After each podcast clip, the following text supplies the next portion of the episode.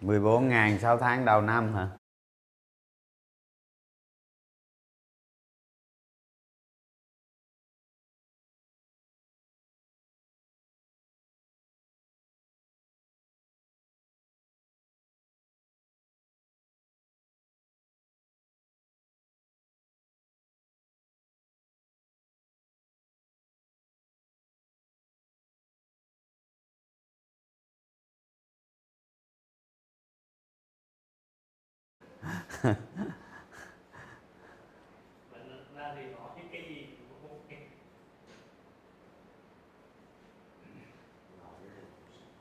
Rồi chào cả nhà ngày mới ha. Rồi giờ để, để tôi ờ, đọc mấy cái, ờ, cái câu hỏi xem. ECB tăng lãi suất 0.5% rồi các bạn nhìn trên cái cặp tiền tệ à, à, euro với USD các bạn thấy à, cái cái đồng tiền euro nó tăng mấy phần trăm đó đúng không? Thì khi mà khi mà ECB tăng lãi suất như vậy thì cái đồng cái đồng euro nó nó nó bắt đầu nó mạnh lên lại. Và và chúng ta cần ờ, cần theo dõi xem là khi mà Fed tăng lãi suất vào vào cuối tháng này thì coi thêm tháng 8 xem thế giới nó có biến động cái gì xảy ra hay không. Một cái ờ, một cái vấn đề chủ chốt nữa là bây giờ nga đó không, nga nó xuất khẩu hàng đi rất mạnh sang sang châu á. Ví dụ như phân bón, thép đồ này kia là đang xuất khẩu rất mạnh.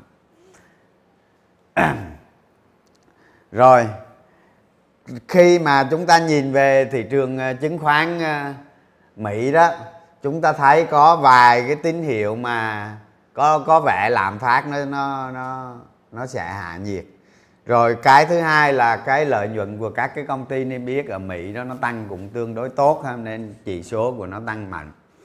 Nhưng mà cái này nó chưa có bao gồm chiết khấu những cái những cái biến động trong tháng 8 đó, những cái cặp tiền tệ trên thế giới biến động trong tháng 8 hoặc là một số quốc gia mà yếu đó, thì nguy cơ nó thế như thế nào thì chúng ta nên quan sát để để xem tín hiệu từ đó đối với cái cái kinh tế vĩ mô còn ECB mà tăng ờ, lãi suất 0.5% thì cũng chưa nói lên điều gì ha cái này là, cái này là các khu vực đó là vẫn trong nằm bắt buộc phải phải thắt chặt tiền tệ đó.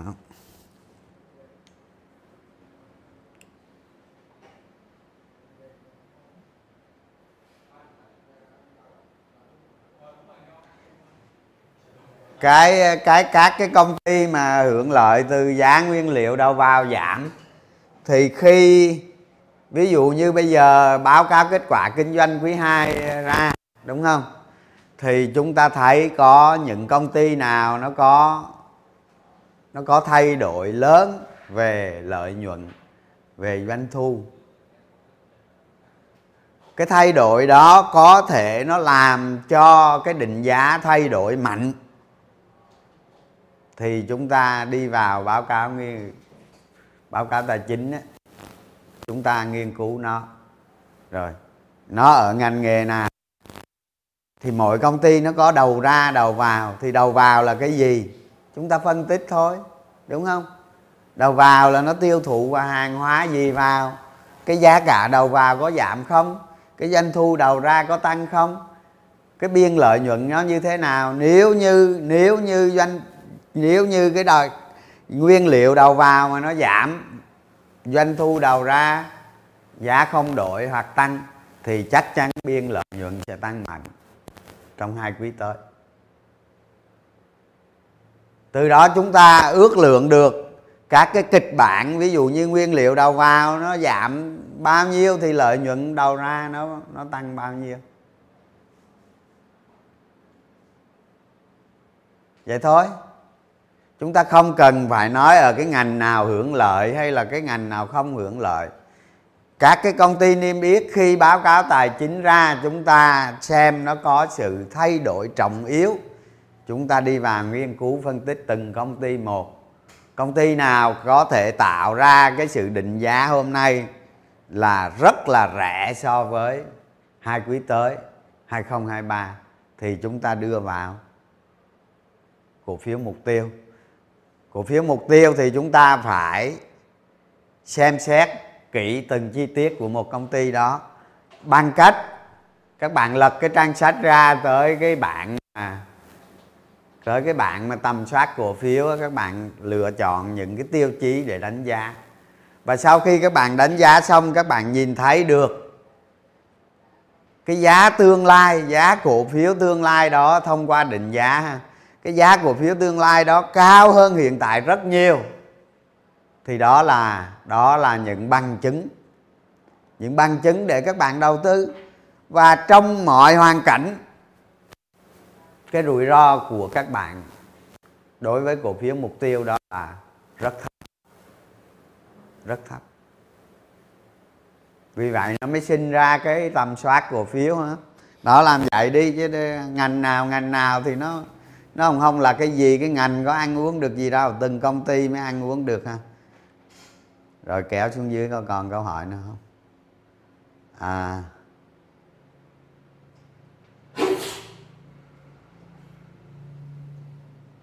Ngành ngành xây dựng hả?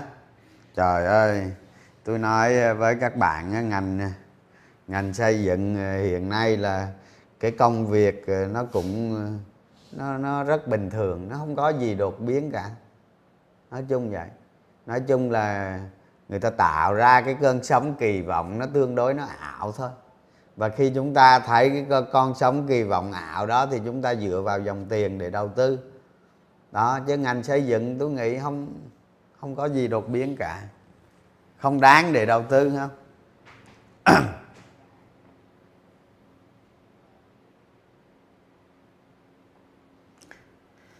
cái sách 1.5 triệu 4 triệu 15 triệu. Các bạn nè, khi mà là khi mà ở Shopee Mall á, ở Shopee Mall người ta quy định ví dụ như mình phải bán 10 mã hàng hóa thì mới được ờ, xếp vào môn không? Mà trong khi mình bán có hai hai sản phẩm mà hai cuốn sách à. à bây giờ phải gộp này, gộp kia cho nó tạo ra 10 cái sản phẩm. Chơi vậy thôi chứ thật ra bán cuốn sách có 400 ngàn thôi à, còn cái cuốn giới hạn thì thì thì thì một triệu rưỡi nhưng mà cuốn giới hạn bán cho tới hết sách thì thôi hình như nó còn vài trăm cuốn thôi. Thì bán cho tới lúc nó hết thì thì thôi không bán cuốn đó nữa. Và nó chỉ còn một cuốn thôi. Và Shopee Mall người ta quy định là là phải có 10 mã hàng hóa nên làm vậy thôi. Chứ đâu ai mua cái đó cuốn sách có 400 ngàn thôi các bạn.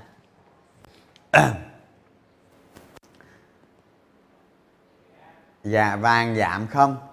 Nếu như à, đối với giá vàng á chúng ta nên hiểu vậy nè.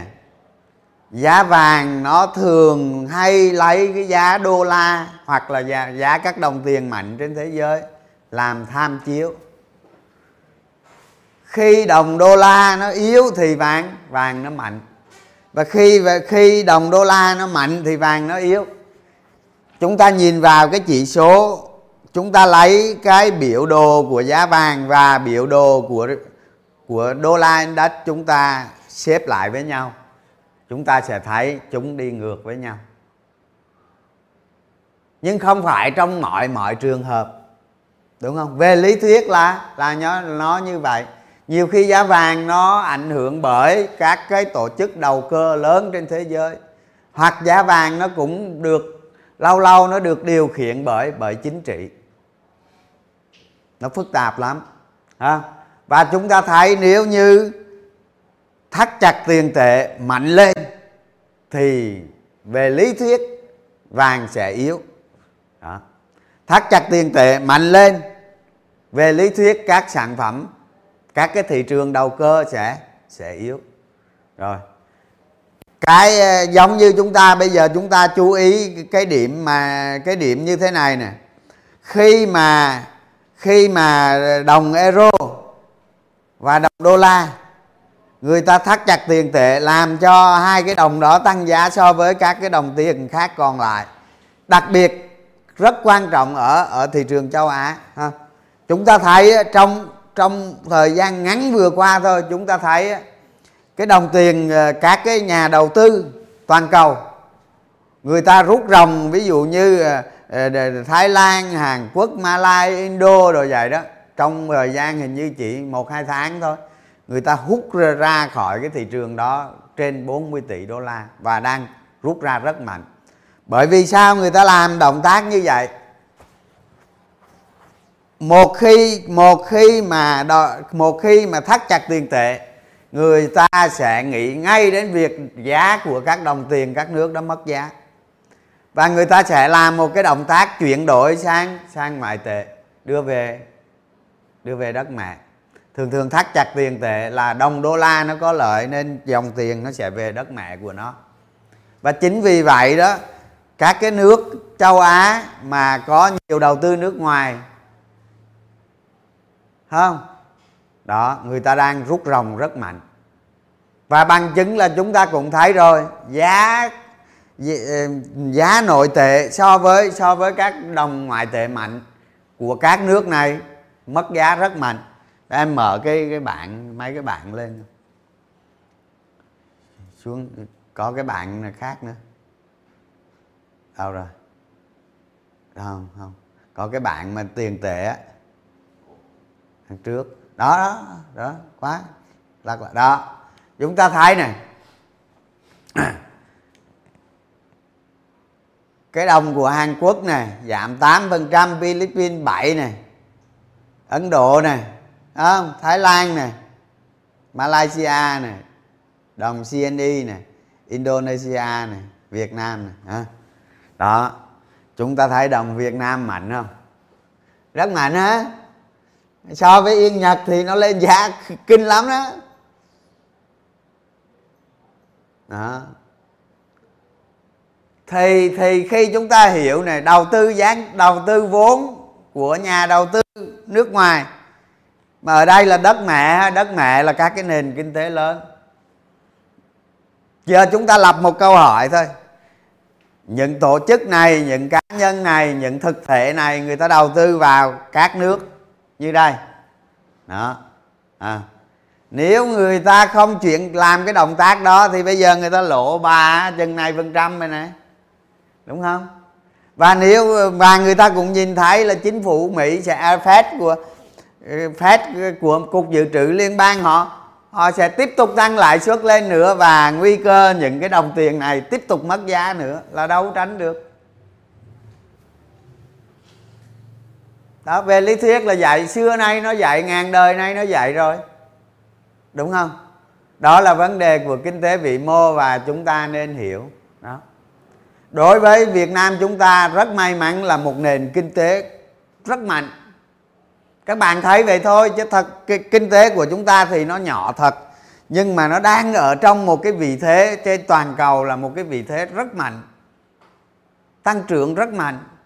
Tại vì chúng ta là một nước xuất khẩu và dựa trên trên lao động, dựa trên nhà đầu tư nước ngoài và dựa trên các hiệp định thương mại đó. Do đó có thể chúng ta đánh đổi, mở rộng sản xuất, phá hoại đất đai rồi để để đưa kinh tế, ha.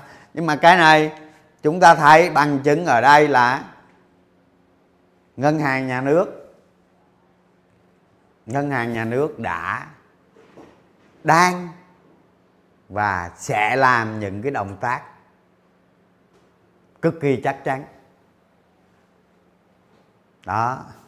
Rồi đó đây chúng ta thấy cái cặp này em mở máy cái cái cái, cái. rồi đó. Chúng ta thấy này à dự trữ ngoài hối này. Khi mà khi mà sức ép á khi mà sức ép sức ép của đồng đô la đó lên rất cao à rồi Việt Nam chúng ta chưa có xảy ra cái tình trạng là nhà đầu tư nước ngoài rút vốn ồ ạt. Có rút vốn nhưng mà nó ở mức hạn chế thôi. Và người ta cũng thấy cái nền kinh tế của Việt Nam rất mạnh nên cái việc hạn chế. Hạn chế rút vốn nó có. Nhờ vậy đó những cái chính sách của ngân hàng nhà nước xử lý rất khó.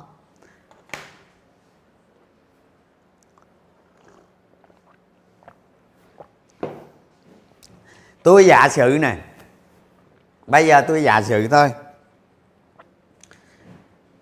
Việt Nam chúng ta có dự trữ ngoại tệ bằng với ở đây thôi, dưới cái nút này thôi. Đó. coi như không có dự trữ ngoại hối hết. Không có dự trữ ngoại hối. Bạn là nhà đầu tư nước ngoài. Bạn đang đầu tư gián tiếp. Bạn đang đầu tư vốn. Bạn sợ không? Rất sợ, đúng không? Tại các bạn không hiểu vị mô thôi, chứ các bạn hiểu vị mô. Nếu là tôi tôi đầu tư vào một nước mà dự trữ ngoại tệ đang bằng không, thì sao? Lúc này sao? Khả năng chuyển đổi cái món đầu tư đó của các bạn là gần như tịch. Lúc này quốc gia đó sẽ chịu mất giá đồng tiền nội tệ rất lớn. Có thể dẫn đến sao? Dẫn đến vỡ nợ. Đó ví dụ như chúng ta nghiên cứu cái trường hợp về Sri Lanka vừa rồi là đất nước không có ngoại tệ luôn. Lấy gì nhập? Phải cầu cứu ngân hàng thế giới với Dubai hết. Xảy ra cuộc hỗn loạn luôn. À, các bạn nghĩ sao nếu trong trường hợp ngoại tệ của chúng ta không có? Thì lúc này chắc chắn đồng tiền Việt Nam chúng ta sẽ mất giá rất mạnh cái sức ép của nó cực kỳ lớn. Chính vì vậy mà, chính vì vậy mà chúng ta có cái dự trữ ngoại tệ như thế này, thật ra nó không trả lớn gì đâu, nhưng mà nó chịu đựng được. Trong trường hợp mà diễn biến thế giới xấu thì ngân hàng nhà nước có thể tung ra vài chục tỷ đô la. Và có tung ra hai, ba chục tỷ đô la thì chúng ta vẫn còn bảy, tám chục. Cái số này là đã mất đi một chục rồi. Mất đi chục tỷ rồi cái này nó chỉ tạm, mang tính chất tạm thời. Đó. Và trong trường hợp sau ngân hàng nhà nước tung ra vài chục, hai, ba chục tỷ đô la là khống chế được hết. Không có nhiều đâu. Tại vì cái số mà rút vốn nó không có nhiều đâu. Với người dân mà dự trữ gì thì chả được lợi gì với cái chính sách hiện nay. Thành ra thành ra mới nói là cái cái nền kinh tế chúng ta nó mạnh là như vậy và trong tương lai, ví dụ như chúng ta sẽ thấy này, trong tương lai 10 tới 20 năm nữa, thì dự trữ của chúng ta có thể lên năm bảy trăm trăm tỷ đô la. Bởi vì đặc tính cái nền kinh tế nó vậy. Và khi mà chúng ta sản xuất được ở trong nước nhiều thì cái mất ngoại tệ nó càng ít lại. Ví dụ như sắp tới ờ, người dân người ta khi mà cái trạm sạc đầy đủ rồi người dân người ta mua cái xe điện trong nước chẳng hạn cái ô tô điện trong nước chẳng hạn thì ngoại tệ nó sẽ sẽ giảm. Sử dụng ngoại tệ nó sẽ giảm. À, ví dụ như ngành thép chúng ta thấy hồi xưa toàn nhập trung quốc bây giờ sản xuất trong nước dư thừa rồi sắp dư thừa rồi. Đó sử dụng ngoại tệ nó sẽ giảm. Nên trong tương lai là cái dự trữ ngoại tệ của chúng ta sẽ liên tục tăng cao. Nhìn vào trường hợp này cũng giống như là là Trung Quốc hoặc là Hàn Quốc hoặc là Đài Loan năm xưa thôi. Không khác gì nhau mấy. Đó. Rồi em mở cái bạn khác. Rồi. Bạn kia đấy bạn. Rồi chúng ta thấy nè trong năm nay ngân hàng nhà nước sẽ giữ ổn định cái cái lãi suất à quên cái cái tín dụng. Thì thì theo theo theo theo, theo những gì nó đang diễn ra trong nền kinh tế đó ngân hàng nhà nước chơi cái bài là không tăng trưởng không không có nới rung tín dụng cho các ngân hàng thương mại. Tôi nghĩ như vậy là một biện pháp để rất là tốt để không làm cho cái tình hình biến động quá lớn về về lạm phát và và sức ép của đồng đồng đô la. Ví dụ như bây giờ, ví dụ như bây giờ ngân hàng nhà nước đưa tăng trưởng tín dụng lên 20% thay vì 14% thì chuyện gì xảy ra? Sức ép lạm phát lúc đó nó sẽ lớn lên hơn hơn nhiều và sức ép của đồng đô la nó cũng lớn hơn nhiều cái thu được chính là cái tỷ lệ tăng trưởng kinh tế. Thay vì cái lợi ích đó chúng thay vì cái lợi ích đó ngân hàng nhà nước lựa chọn cái giữ để giữ ổn định kinh tế vĩ mô. Và chúng ta cũng không cần phải tăng trưởng kinh tế quá lớn không?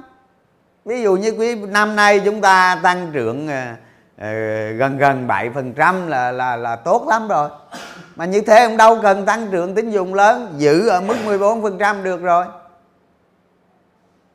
Đúng không? Đó.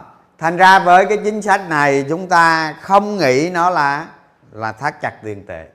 Cũng không nghĩ nó là nới lỏng nới lỏng tiền tệ.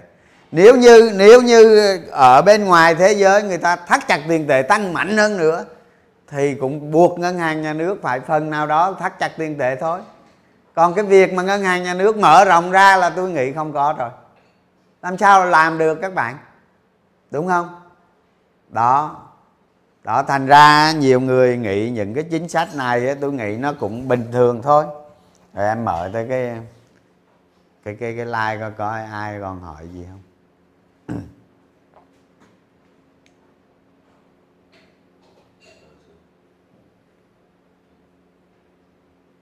Ngành đường ngành đường thì xem lá giá đường không nha.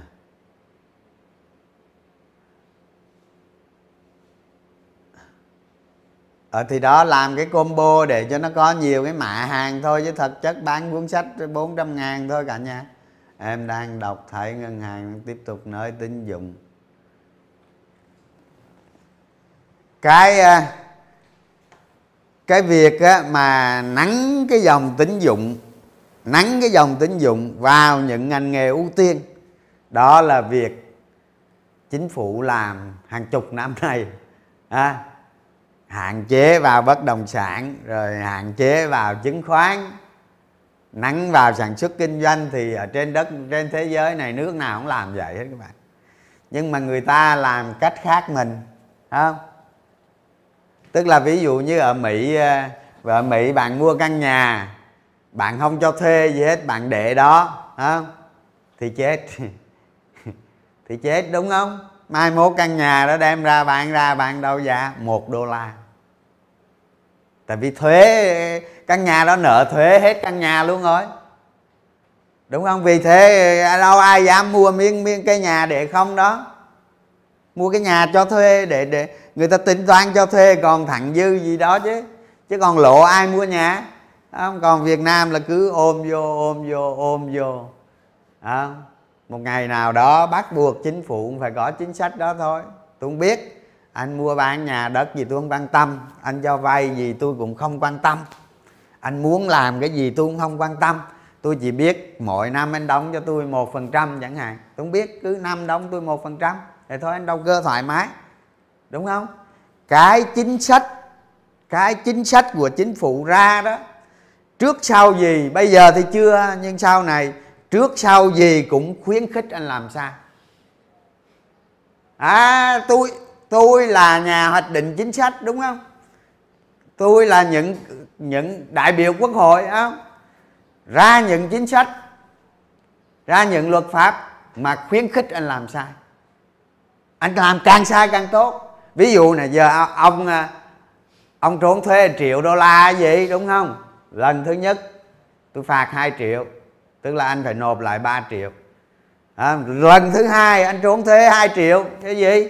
Lúc này tôi phạt 6 triệu nữa ông phải đóng và tôi 8 triệu. Tôi không bắt bớ anh gì hết tôi không biết. Tôi cứ cho anh làm sai miễn anh đóng tiền.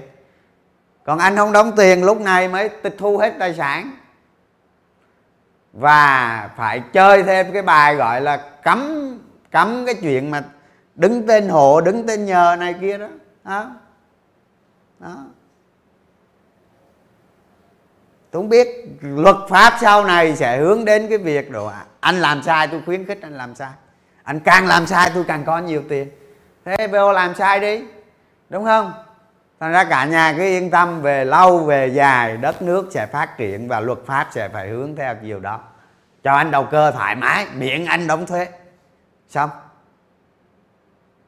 Thì lúc đó nó tự nhiên người ta không đầu cơ nữa. Lúc đó tự nhiên người ta không trốn thuế nữa.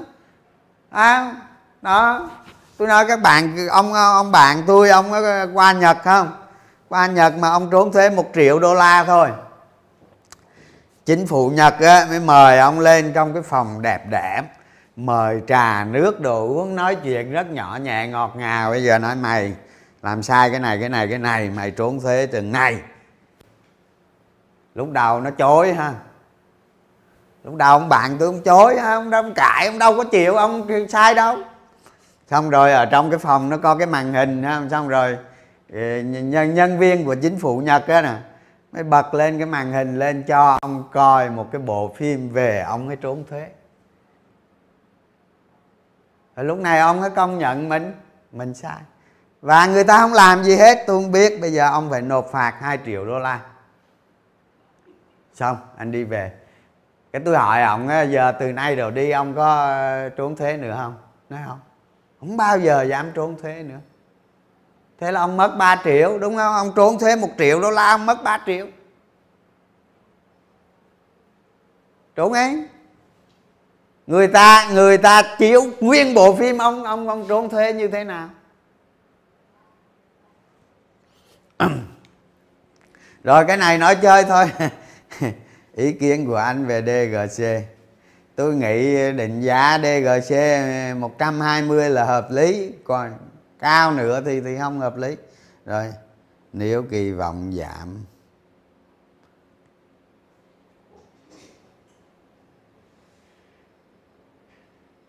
À, cái xăng dầu á hả? Cái xăng dầu là chính phủ chính phủ muốn kiềm chế lạm phát nên nên giảm thuế xăng dầu. Và cái tín hiệu mà mà giá dầu giá, giá xăng dầu giảm như thế này là một tín hiệu tốt về lạm phát. Tức là trong trong tháng tháng, trong tháng 7 này và tháng 8 khả năng lạm phát nó sẽ thấp lắm. Nó vẫn chưa chưa cao lắm. Và hơn nữa, dư luận dư luận trong nước bây giờ họ nói là, họ nói là cái rổ tính CPI của chúng ta không đúng nữa. Phải sửa lại cái rổ đó. Cái rổ đó nó đang lệch lạc, tức là tức là dư luận nói chứ không phải tôi nói nghe, tức là nhiều chuyên gia, nhiều người người ta nói như vậy. Đó thì người ta nói rằng là cái lạm phát chúng ta phản ánh không đúng vấn đề. Tức là thực tế lạm phát sẽ cao hơn nhiều so với cái báo báo cáo bây giờ. Đó, nó đang có cái chuyện đó. Thì tôi không biết chính phủ có sửa lại các cái rổ lạm phát hay không. Nhưng mà thực tế cái đó chắc có chắc có thể là có cả nha. Đó, còn về cái về cái cái lạm phát trong trong tháng 7 tháng 8 là là tương đối tốt. Thì nhìn chung á, nhìn chung cái nền kinh tế Việt Nam chúng ta đó đúng không? Thì chúng ta sẽ thấy này bây giờ chúng ta sợ những cái biến động lớn trên thế giới. Ví dụ như khủng hoảng kinh tế các quốc gia uh, vỡ nợ các tập đoàn nó có vỡ nợ dây chuyền hay không? Hay là có cái chuyện gì lớn nó xảy ra hay không? Chúng ta chỉ chỉ lo ngại cái đó. Và đối với kinh tế đó khủng hoảng tài chính thì nó có tính chất domino. Nó gậy là nó kéo theo nhiều nhiều cái nó sụp đổ là nó kéo theo nhiều nền kinh tế, nhiều ngành khác sụp đổ. Thành ra chúng ta lo ngại những cái đó thì chúng ta luôn luôn quan sát nó.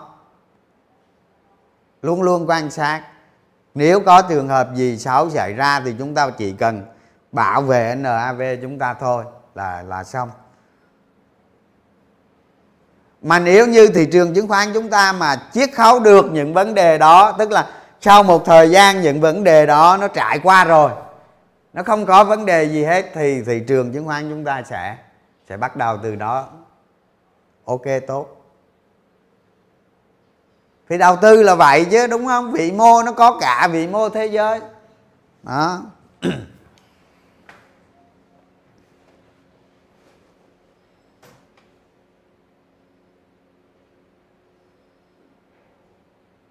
Giá. Giá heo từ đây đến cuối năm tôi nghĩ giá heo á, thì chắc nó cũng ờ, 65 70 thôi, giá này thôi. Hả? Nếu mà giá này là ông, cái ông ờ, cái ông DBC lại lại khủng lắm á. Cái giá heo con, cái giá heo con nó tăng rất mạnh, tăng khoảng 50 phần trăm và DBC thì tôi nghĩ giá heo mà nó giữ giá đó thì con DBC lợi nhuận mạnh lắm nó trong quý 3 thôi chứ còn quý 2 này chắc lợi nhuận nó tèo. Anh đánh giá kinh tế thế giới nước Mỹ. Mai mốt nhắn tin nhớ nhắn có dấu cái nghe cạnh nha. Chút rồi rồi bây giờ em bật qua biểu đồ đi. Con chút thời gian tôi tranh thủ nói về thị trường tí xíu ha. Biểu đồ ờ, à, vn index rồi mấy hôm mấy hôm trước mà mà mà mà mấy cái người like nội bộ á, tôi đã nói về cái chuyện à, vn index không? Rồi bây giờ chúng ta nhìn trên biểu đồ chúng ta thấy này cái sức mạnh của thị trường á, nó vượt qua được cái cạnh trên của cái xu hướng giảm giá. Tức là nó bẻ được cái nó bẻ gãy được cái cái cái kênh giảm giá nó rách khỏi cái kênh nó chuyển sang cái kênh tăng giá.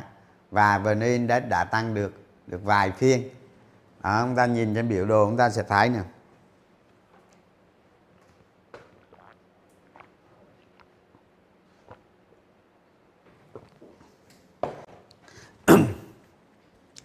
Nhưng khi chúng ta nhìn sang dòng tiền à, chúng ta nhìn sang dòng tiền thì dòng tiền nó ở cái mức rất yếu nó vẫn yếu lắm.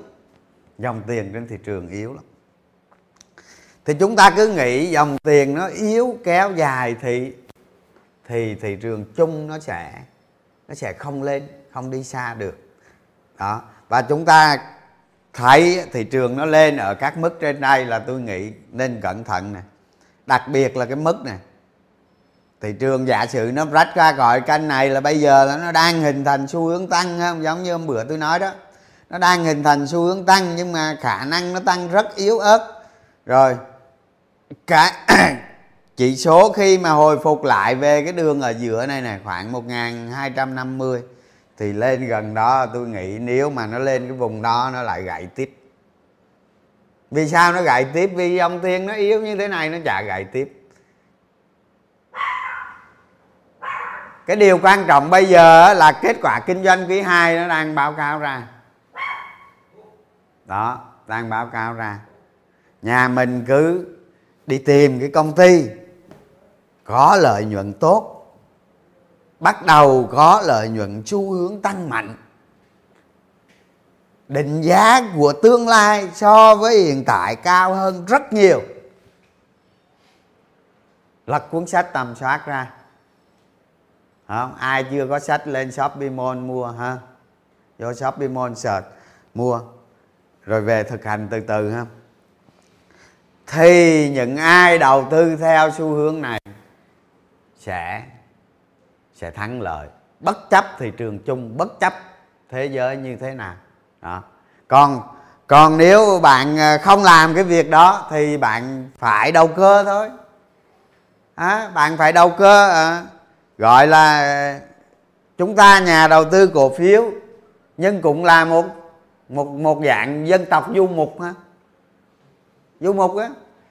Ừ, hôm nay thấy cổ phiếu này rách gì đó, dòng tiền tăng, rách gì vô, không? Vô à, ăn thua chưa biết, vô xong mai thấy cổ phiếu kia vô á cứ vòng vòng vòng vòng vòng vòng vòng, chạy vòng vòng vậy đó.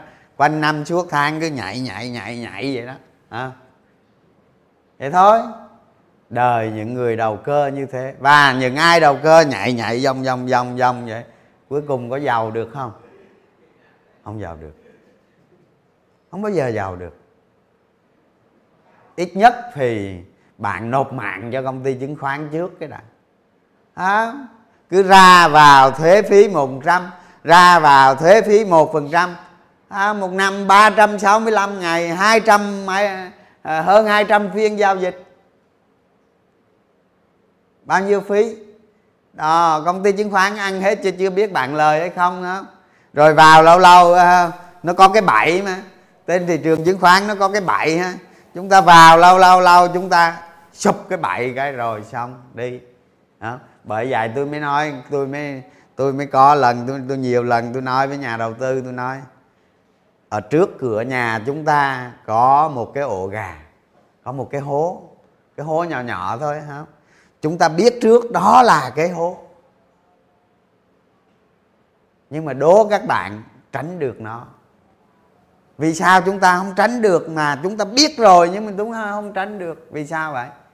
Vì hàng ngày chúng ta cứ đi ra đi vào cái cửa đó. Có ngày chúng ta vừa đi vừa nghỉ cổ phiếu xe rồi á, làm gì thấy cái hố dưới nữa. Nó kiểu đéo gì chả sụp xuống đó. Đó, cái kiểu đầu cái kiểu đầu cơ này, nay rày mai đó là nó vậy. Và ngay bản thân tôi cũng vậy thôi, sập hầm biết cái gì? Không có năm nào không sập. Không có năm nào không dính dính miết. Nhưng mà vì sao dính mà tôi không sao hết? Bởi vì tôi xem cái món đó là một cái món đầu tư nó nhỏ nhỏ thôi. Và lỡ nó có sập hầm thua vài chục phần trăm, chả sao cả. Nhưng mà tôi khẳng định với nhà mình là tôi sập biết làm sao tránh được? Không. Còn những cái cổ phiếu mà tôi thấy được, tôi nhìn thấy được giá cổ phiếu tương lai quý về hiện tại cao hơn chừng ví dụ như 100, 200, 300, 400, 500 phần trăm so với giá hiện tại. Thì công việc đầu tư rất nhàn. Bạn chỉ mua vào một cơ số vừa đủ. Rồi chờ cái chờ cái món đầu tư của mình nó nảy mầm hả? Nảy mầm rồi bung nang bể chung nói chạy hả? Rồi, chương trình ờ, chương trình live hôm nay ờ, đến đây hết cả nhà. Rồi, chúc nhà mình ờ, một ngày giao dịch cuối tuần thành công hẹn gặp lại lần sau. Xin cảm ơn nhà mình.